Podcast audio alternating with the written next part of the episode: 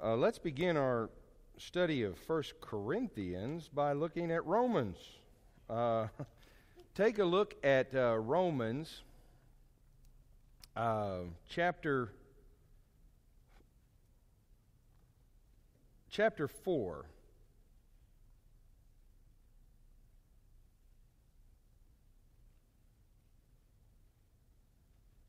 Chapter 4, verse 13, he's talking about Abraham and he's talking about what makes righteousness. And he says, For the promise to Abraham and his offspring that he would be heir of the world did not come through the law, but through the righteousness of faith. For if it is the adherents of the law who are to be his heirs, then faith is null and the promise is void. For the law brings wrath, but where there is no law, there is no transgression. That is why it depends on faith, in order that the promise may rest on grace and be guaranteed to all his offspring, not only to the adherents of the law, but also to the one who shares the faith of Abraham, who is the father of us all. As it is written, I have made you the father of many nations in the presence of the God in whom he believed, who gives life to the dead and calls into existence the things that do not exist Okay, now take a look with me over at Galatians. Uh, go over about four doors to Galatians. Uh, Romans, First Corinthians, Second Corinthians, Galatians. Okay, so you get over to Galatians, and um, in Galatians, we'll, we'll first take a look at chapter 2, verse 15. We ourselves are Jews by birth and not Gentile sinners. Yet we know that a person is not justified by works of the law, but through faith in Jesus Christ. So we also have believed in Christ Jesus in order to be justified by faith in Christ and not by works of the law, because by works of the law no one will be justified. Okay, so here's Paul. And to the Romans and to the Galatians, he's emphasizing that justification comes through faith. He'll even use Abraham as an example. But then we get over into 1 Corinthians 6, and it seems like all of a sudden Paul is emphasizing behavior and the way they ought to live their lives. This creates for some people a contradiction. They see a contradiction in this. Well, which is it, Paul? Are we justified by faith or are we justified by works? Which is it? Maybe Paul, some say, is, uh, is, is kind of double minded or schizophrenic, that uh, when he's writing to the Corinthians, he's one kind of person, and when he's writing to the Romans and Galatians, he's another kind of person. Some critics, some cynics might even say that Paul is just very cynical, that he, uh, that he, you know, he just writes whatever he needs to write to get things done the way he wants to get it done. Some have even gone so far as to suggest that Paul doesn't write all of these books. But then the funny thing about that is, is that 1 Corinthians, Galatians, and Romans are those that scholars definitely say are Paul. So which is it? Are we justified by faith or are we justified by works? And you can't say yes, like both. It's not. It's either one or the other. I mean, he's very clear in Galatians. It's faith. I want to remind you that when we started out 1 Corinthians, and you can look again at chapter 1, he talks about those in verse 2, the church that's in Corinth, to those who are sanctified in Christ Jesus. Oh. It's a different word. Very similar, but it's a different word, and it's important, that difference. Justification is the process of God making us right, putting us in a right standing, in a right relationship. And that comes through faith. Sanctification is the process of making us holy, of purifying us and maturing us to be more like the image of Jesus Christ. Now, one of the things that I think we need to, um, and, and by the way, all of these contradictions that I'm putting out there are contradictions that have been created rather unfortunately because they, it, it's, it's really not that difficult. But there is this idea that still persists in our culture, in Western culture, and in the Christian church that you and I are going to make it through the pearly gates depending on our conduct. Okay? Um, that idea persists. I know it persists after more than 20 years in Christian ministry because uh, I didn't sign up to be a Catholic, and yet I've been asked to perform last rites for many a Protestant. Because I'll go to the deathbed and I'll be talking with them, and they'll say, I just hope I'm good enough to get into heaven. Oh. Well, that's not the time when I want to say the truth, which is, well, you're not. None of us are. But we've been justified by faith in Christ Jesus. Really, what's needed there is some assurance that God is going to make us right. But He loves us so much that He'll take us as we are. He also loves us so much that He's not content to leave us there, that He's going to make something new out of us. So we've got to balance this idea of being justified and saved. We often say saved by grace. And by the way, if you are saved by grace, and we believe we're saved by grace, Scripture affirms that. We are saved because of what God, through Christ Jesus, did for us. We didn't earn it. And, and that's important. That's important not just to uh, say, uh, oh, yeah, we're all sinners. Okay, we're all in the same boat. We're all just happy in our sinful ugliness. Isn't that wonderful? Good. You can't judge me, and I can't judge you. Uh, it's more important than that. Because when we say that we're saved by grace, what we're saying is we're saying that you and I have no legitimate claim that we can put on God. Here's what I mean by a claim.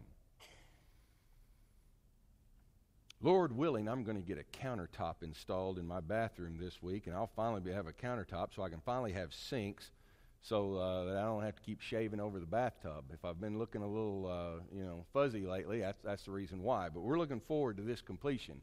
Now, when, um, when that fellow installs that countertop and he puts that thing in and he does his work, he has every reason in the world to expect that I will write him a check. And if I were to say, well, it's a gift of grace, you just decided to give me that countertop, then, you know, he's going to be very disappointed. He has a claim on me because of his work. Now, if I pay him that check and that countertop is not everything that it's supposed to be or it isn't done right, I have a claim on him. And I can say, I want you to get this right. We don't get that privilege with God. God doesn't come to us in the form of a contract and say, okay, listen, here's the deal. You do these things, you follow these steps, you, you accomplish these tasks, I'll save you. No. Grace is God acting when he has no reason to act other than his own love and his own mercy to say, I will save you. All we are left to do is receive it. And by the way, in receiving it, even in being baptized, we are not enacting our part of the contract. Uh, I've used the example before. It's like open heart surgery. You don't walk out of open heart surgery and say, "Oh, you should have seen the way I laid up on the table and got my heart cut, you know, my chest cut open, and oh, I was the perfect patient." You're a recipient of grace. Um, this is where God acts by His own initiative. Now, somehow we have to be able to discuss that and, and be completely sold out on that grace. And I'll tell you, I don't think we've sufficiently preached grace if it doesn't seem like we are dangerously close to saying, well, I guess God's grace means that we can live however we want. You've got to come that close to it. You really do. Or it's not grace. Because if there's any obligation in there that we can put on God or any sort of payback, it's, not, it's no longer grace. Okay, so if that's the case, then why should any of us live a particular way? Why should any of us choose to do better? Why should any of us follow his commandments? I mean, if, if it's grace that saves us, then we can't say that keeping the commandments is some sort of obligation so that we get a ticket into heaven. Paul makes a wonderful case for why in chapter 6 here. And it's sanctification. And this is the one I want us to recover. Sanctification means that you and I have been given this wonderful gift of grace and mercy, and it's so significant that it has to change our lives. It has to generate some kind of change. When we realize how important that is, we we can't help but be moved. let's follow what Paul says here. And Paul, by the way, is appealing to the Corinthians. And keep in mind, he's not duplicitous or double minded. If any of you have raised more than one child, you understand how children are different and you, you, you deal with them differently. That one child you may have to convince, okay, listen, don't, don't, don't be so cocky, don't be so arrogant. You need to learn a little bit of humility. Whereas if you've got this other child who's, uh, say, insecure, you, you, don't want to give them that same lesson because it, that, they don't need it. But there's other lessons that you have to teach them. Paul has his church children. The Galatians were putting all of their hope on following the law and being legalistic. They needed to learn about faith. The Corinthians have gone too far. They're abusing grace. They're treating it as if it doesn't mean anything. And he's trying to show them, no, it does mean something. Now, let's follow his argument here. We've already seen in 6 that one of the things that they're doing uh, is that they're, they're, they're taking one another to the secular courts where there's going to be favoritism, there's going to be corruption. He says, You should be better than that because you're, you're going to be those, you're the select, you're the, you're the chosen of God, you're His children. You should be the ones showing the rest of the world how to behave and how to treat one another. You don't need these corrupt courts doing that for you. Um, in verse 12, Paul does what's called a, um, um, a dialogue. Okay, so he's he is going to shift back and forth between the things that they would say and then how he would respond to it. He's, he's setting up a straw man of sorts and giving, making its argument. But now, this is more than a straw man. He knows some of the things that they've been saying and some of the things that they've been thinking. He has a letter from them, and he has reports from Chloe's people. So he knows some of the things that they're thinking. So he's reading their own words back to them. Now, you get this from context.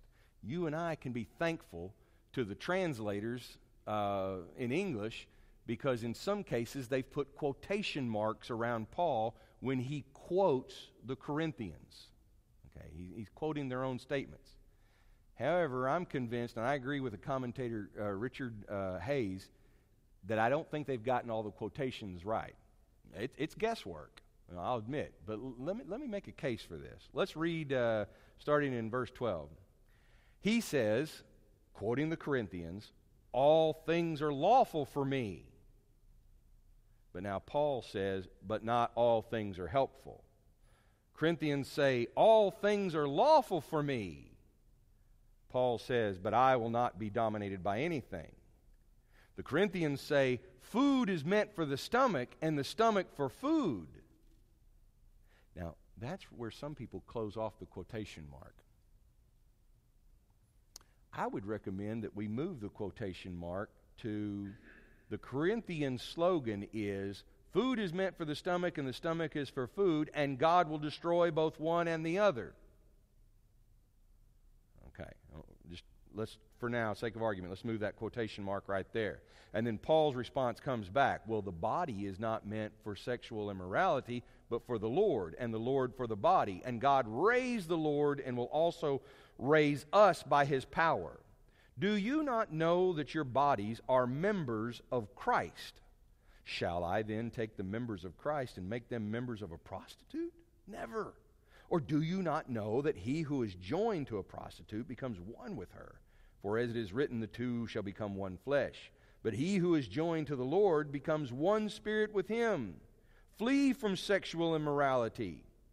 Now, they might say, the Corinthians would say, and we can put this in quotation marks every other sin a person commits is outside the body. But Paul responds, but the sexually immoral person sins against his own body. Or do you not know that your body is a temple of the Holy Spirit within you, whom you have from God? You are not your own, for you were bought with a price. So glorify God in your body. Now, if we put those quotation marks there, that those are the statements that Paul is quoting, then we have a consistent view where the Corinthians hold a view then. I mean, just read their statements. All things are lawful for me. All things are lawful for me. Food is meant for the stomach. Stomach is for food. material things. God will destroy both food and the stomach. So it doesn't matter. God's going to destroy it all. It's all material stuff. And then later on, they might say every other person a sin commits is outside of his body.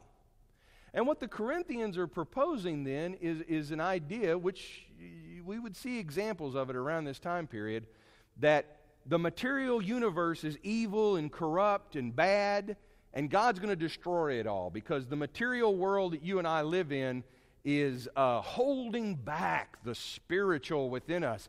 And the goal of the spiritual is to be free of all that material stuff and to be set free and to be nothing but spirit, immaterial and immortal and everlasting. And that's a Greek form of thought, which really isn't anywhere in Scripture. That, in fact, from the creation story, from Genesis, you see that God makes all things, and they are both spiritual and material at the same time. And He says, it's good. It's good. Now, sin corrupts what is good, sin warps it. But sin isn't something within itself. If the Corinthians, like a lot of others, uh, both before and after this time, had this idea, then they would have the idea that, well, as long as I think the right things, and as long as my heart's in the right place, and as long as my spirit is in communion with God, then what I do in the flesh is really of no consequence. And again, they're getting this because they can separate out the spiritual and the material. Now, just, just like us today, in their day, they had two responses. One was to be entirely um, legalistic about it all. We might even say prudish. You know, I don't think they would call it that, but we might say prudish, that they were just, you know, no, no, no, we have to be very careful about everything we do. And so you have the Pharisees who are so strict about the material world and the way that they, they do things that they're even going into their spice rack and they're, and they're measuring out a tenth of all their valuable spices and giving that as an offering, making sure that they do everything just so. And Jesus says, That's fine that you do that, but you're neglecting the weightier matters of the law. Or you could, on the other hand, have those who believe, well, you know, we're taking care of the weightier matters of the law. Yes, but you're not practicing any kind of moral purity. And it looks like the problem here is this is another problem that he knows about, is that they're engaging in some immoral practices. Prostitution in the ancient world and in Corinth would have been rather common. And um, the notion in Corinth is, again, sexual behavior is unequal. It's not about marriage and not being married. It's not about those covenants. It's about it's rather about who gets to do what to who. And people are used in, in ancient Corinth. And you know, a lot of that still happens today. That people are used for the gratification of other people. Now, prostitution was, an, was something that they did that even sometimes was connected to certain religious rites. Uh, archaeologists have uncovered, uh, you know, the little footsteps that lead to the the temples and the prostitution and all that. You know, there's all these indications. And, and again, you know, there's so much interest in this that would seem to us, and it would seem to Paul when he was in uh, Athens and some of those cities, it would seem pornographic. And again, these are pagans. That, that, that sort of thing is what they glorify in. Well, if you're living in that culture and you're exposed to it, you might compromise and say, well, you know, I'm not really going to participate in that but I will participate in it, but it'll just be the flesh. And so you can see where they would compromise the situation and say, you know, it's outside my body. I mean, it's not me. It's just the external. It's all this this this this this meat flesh trash that God's going to destroy anyway. So what does it matter? Paul says it matters. But why? Okay. Take a look at verse 14. The body's not meant for sexual immorality, it's meant for the Lord. Huh. And the Lord is meant for the body. Now, Paul has just taken their idea that all this material human you know, person that we live in is not just trash. It's not just something to be burned up and to be destroyed. that God cares about it. In fact, He came to us in the flesh, in Jesus Christ. And so that's why He'll continue to say, and God raised the Lord and will also raise us up by His power. When Jesus Christ was risen, He was not an immaterial ghost. His body was raised again to life. It was renewed. It was a new kind of an existence. He was the firstborn of the dead, but he was material. And Paul knows these gospel accounts, and Paul encountered that risen Christ. And there's Thomas who says, Let me put, let me put my, my, my I want to see the scars. There's some continuity between that risen form and his previous form before death. There's a discontinuity, but there's also a continuity. There's something the same there. And by the way, when we get over to chapter 15, which is the core of 1 Corinthians, you're going to see he's going to talk about the resurrection. And he's going to say it's not just an important thing, it's the all important thing. If that doesn't happen, then all of our faith and all of our practice and all of our life as Christians doesn't really amount to much. But again, if that's true, then it saturates everything that we do with meaning. So, what I do with my body, because God's going to raise it from the dead just like He did the body of Christ, well, then it matters. I need to be living in, in, in this body as if I'm also connected to the body of Christ. And this is where he says, we are members of Christ. And we read that word members the way that, that, we, that we read um, uh, participation in a group or a club. We're, we're, members of a, of a gym, we're members of a uh, civic club, we're members of a church. But he's talking about members the way you and I talk about our limbs, the parts of our body. Uh, I can live without my arm, but I don't want to because it's a part of me and it's connected to me. And I can't act as if this is something different than me. He says our connection with Christ and with one another is that intimate. So if we think that in the body we can go and participate in whatever we want, he says, you're taking Christ out there to that which is immoral. Do you want to connect Christ to that? Which, oh, no, uh-uh, no. Well, it's the same thing. He's getting them to think about this differently. He's getting them to see this differently. And one of the ways he wants them to see themselves and their body and their bodily existence is he wants them to quit thinking of this as a shell. And sometimes that thinking still is with us. Here's a little, little quick explanation. The Greeks and this Greek thought here, they would see us as eggs, okay? So you got a shell and you got what's inside the egg. Now, you and I know that what's inside the egg is really important. Shell's not worth much at all. Except for that funny time when, you know, I remember in school poking holes in the egg and we blew all the stuff out of it and then we painted the eggshell. That is the dumbest thing. I don't know why we did that because it was like, well, that thing's just going to break. And, and, and, you know, you can't eat the shell. The shell's no good. And, and, you know, and then people make Fabergé eggs out of it. And I'm like, well, what's the point? Just take all that golden jewelry and make some jewelry. Throw the eggshell away. Uh, I don't get it. Besides, what's in the egg is what's important. Well, that's the way we view the human body. Oh, you know, this whole meat body doesn't matter. We're really spirit. We're, you know, what's inside, the inner man, the inner person, that's what matters. This old shell's just going to fall away and all that kind of stuff. And then we act like it's just like we're discarding an old raggedy coat. The Hebrew, and I would say the biblical viewpoint is, is that we're not eggs, we're cake. Karen made the most wonderful cake this week. Hmm. It was so good. You know, and what do you got to have to make cake? You got to have flour, and you got to have water, and you got to have eggs and sugar and all this. You know, and you mix it all up, and you make a batter. Then you stick it in the oven, and then you bake it, and out comes the cake. Now you have that wonderful cake take the sugar out of it. Well, you can't. It's just in there.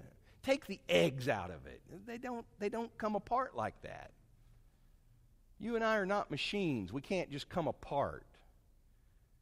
we're like a mixture. So we are both spirit and body.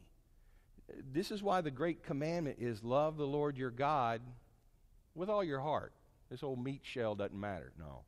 With all your heart, with all your mind, with all your heart, with all your body, with all your soul, with all your strength, stands in for body, with your whole being.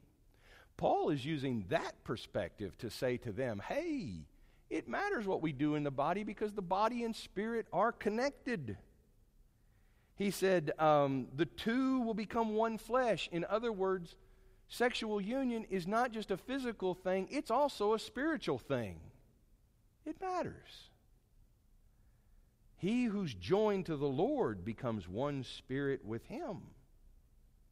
So, this is why we flee from sexual immorality. Paul's reason for rising above the morality of the world is that even if we say, well, by grace all things are lawful, well, that's fine, but are all things beneficial? Is everything good? Paul's arguing for sanctification, which is a kind of a spiritual maturity. You, know, as we grow and as we mature, we, we, we come to this realization that we can't avoid doing things or we shouldn't stop doing things just because someone told us not to.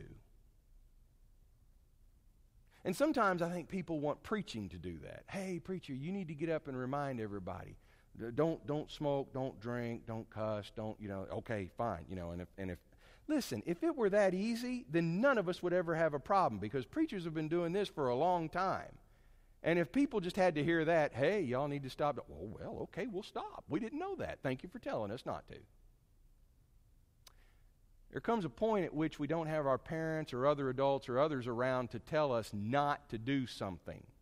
And yet we realize in a moment of maturity, well, those things aren't good for me. Hmm.